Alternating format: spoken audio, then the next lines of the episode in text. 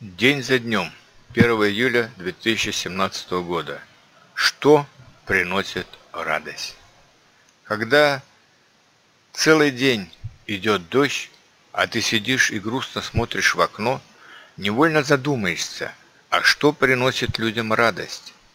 Для многих родителей радость – это видеть своих детей, независимо от их возраста, веселыми и счастливыми.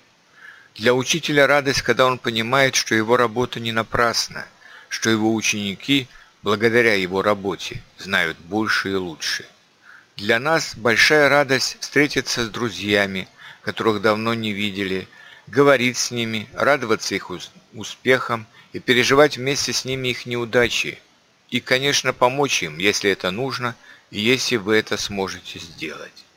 Радость путешествовать, видеть новые страны, знакомиться с новыми людьми, узнавать новые традиции, пробовать новые блюда. А если вы знаете язык той страны, куда вы едете, это уже двойная радость. Хорошая книга, хороший фильм или спектакль тоже могут принести радость, особенно если вы можете обсудить их со своими друзьями.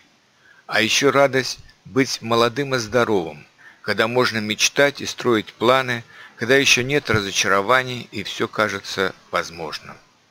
Если человек влюблен, то для него самая большая радость опять встретиться с ним или с нею и проживать каждую минуту с любимым человеком как целую счастливую жизнь. Кто-то устал от работы и с нетерпением ждет отпуска, считая дни до него и мечтая поехать на море или в горы – чтобы быть там беззаботным, свободным и счастливым.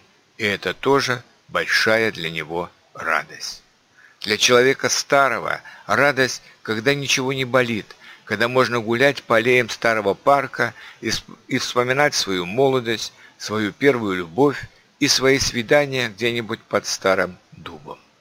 А если же нет других поводов для радости, то просто заварите крепкий чай и медленно, спокойно, с удовольствием пейте его под неумолчный перестук капель дождя за окном, и вы непременно почувствуете в себе радость и удовольствие от того, что вы дома, а не на улице, что вы сможете пережить непогоду и что у вас будет еще много счастливых и радостных дней.